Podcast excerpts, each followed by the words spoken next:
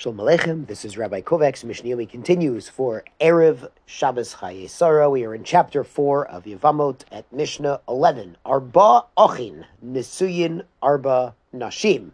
If there were four brothers in a family married to four unrelated women.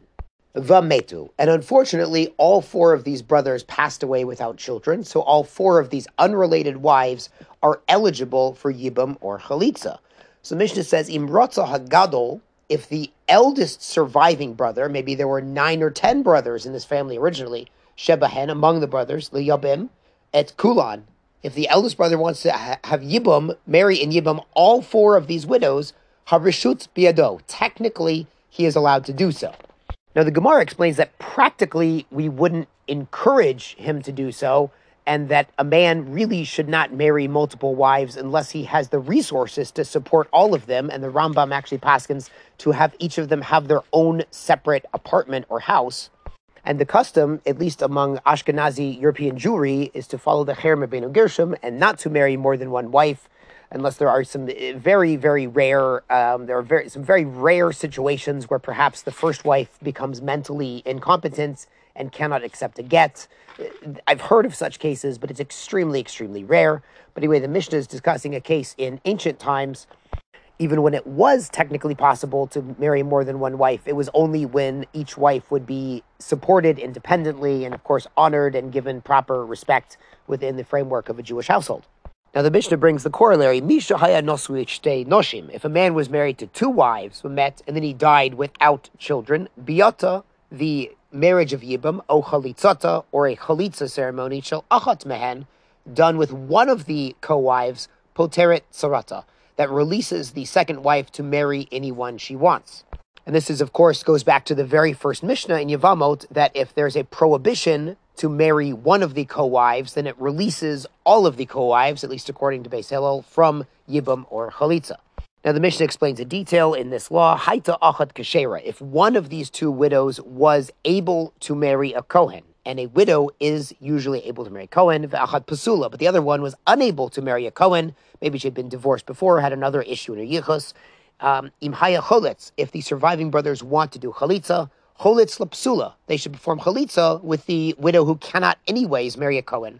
Because as we've explained, chalitza is akin to a divorce, and a woman who receives a chalitza, a halutza, cannot then marry a Kohen.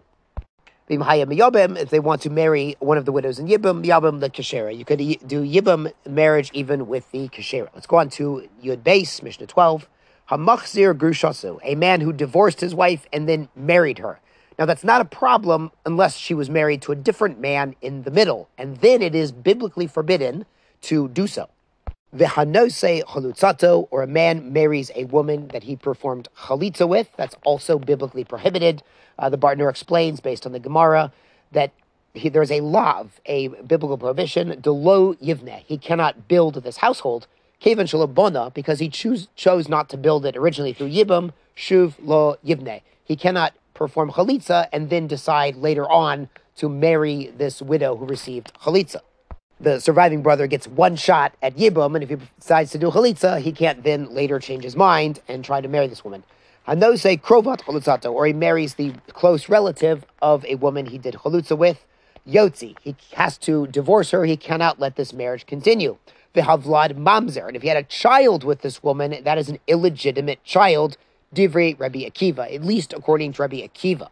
The Gemara explains that Rabbi Akiva holds the halacha that anytime there's a biblical prohibition, in these cases there's a punishment of lashing, of malchus, for someone who is in such a marriage, that the offspring is also tainted.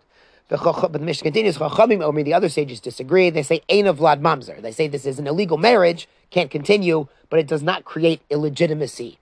Modim, but the sages do agree, benose krovat girushato. If a man then married the sister or the mother of a woman that he had been married to and divorced, shavlad mamzer, that in that case, that there is illegitimacy to the offspring. The Bartenura points out these marriages are more severe. The, the ones that Rabbi Akiva said, the, the first ones we said, that's an Isser Lav, and the punishment is Malkut. And this last case of marrying the sister, the mother, the close relative of someone's former wife or current wife is an Isser Karet, of being cut off from Hashem, which is a more severe punishment. Yashar Koach, and a good Shabbos.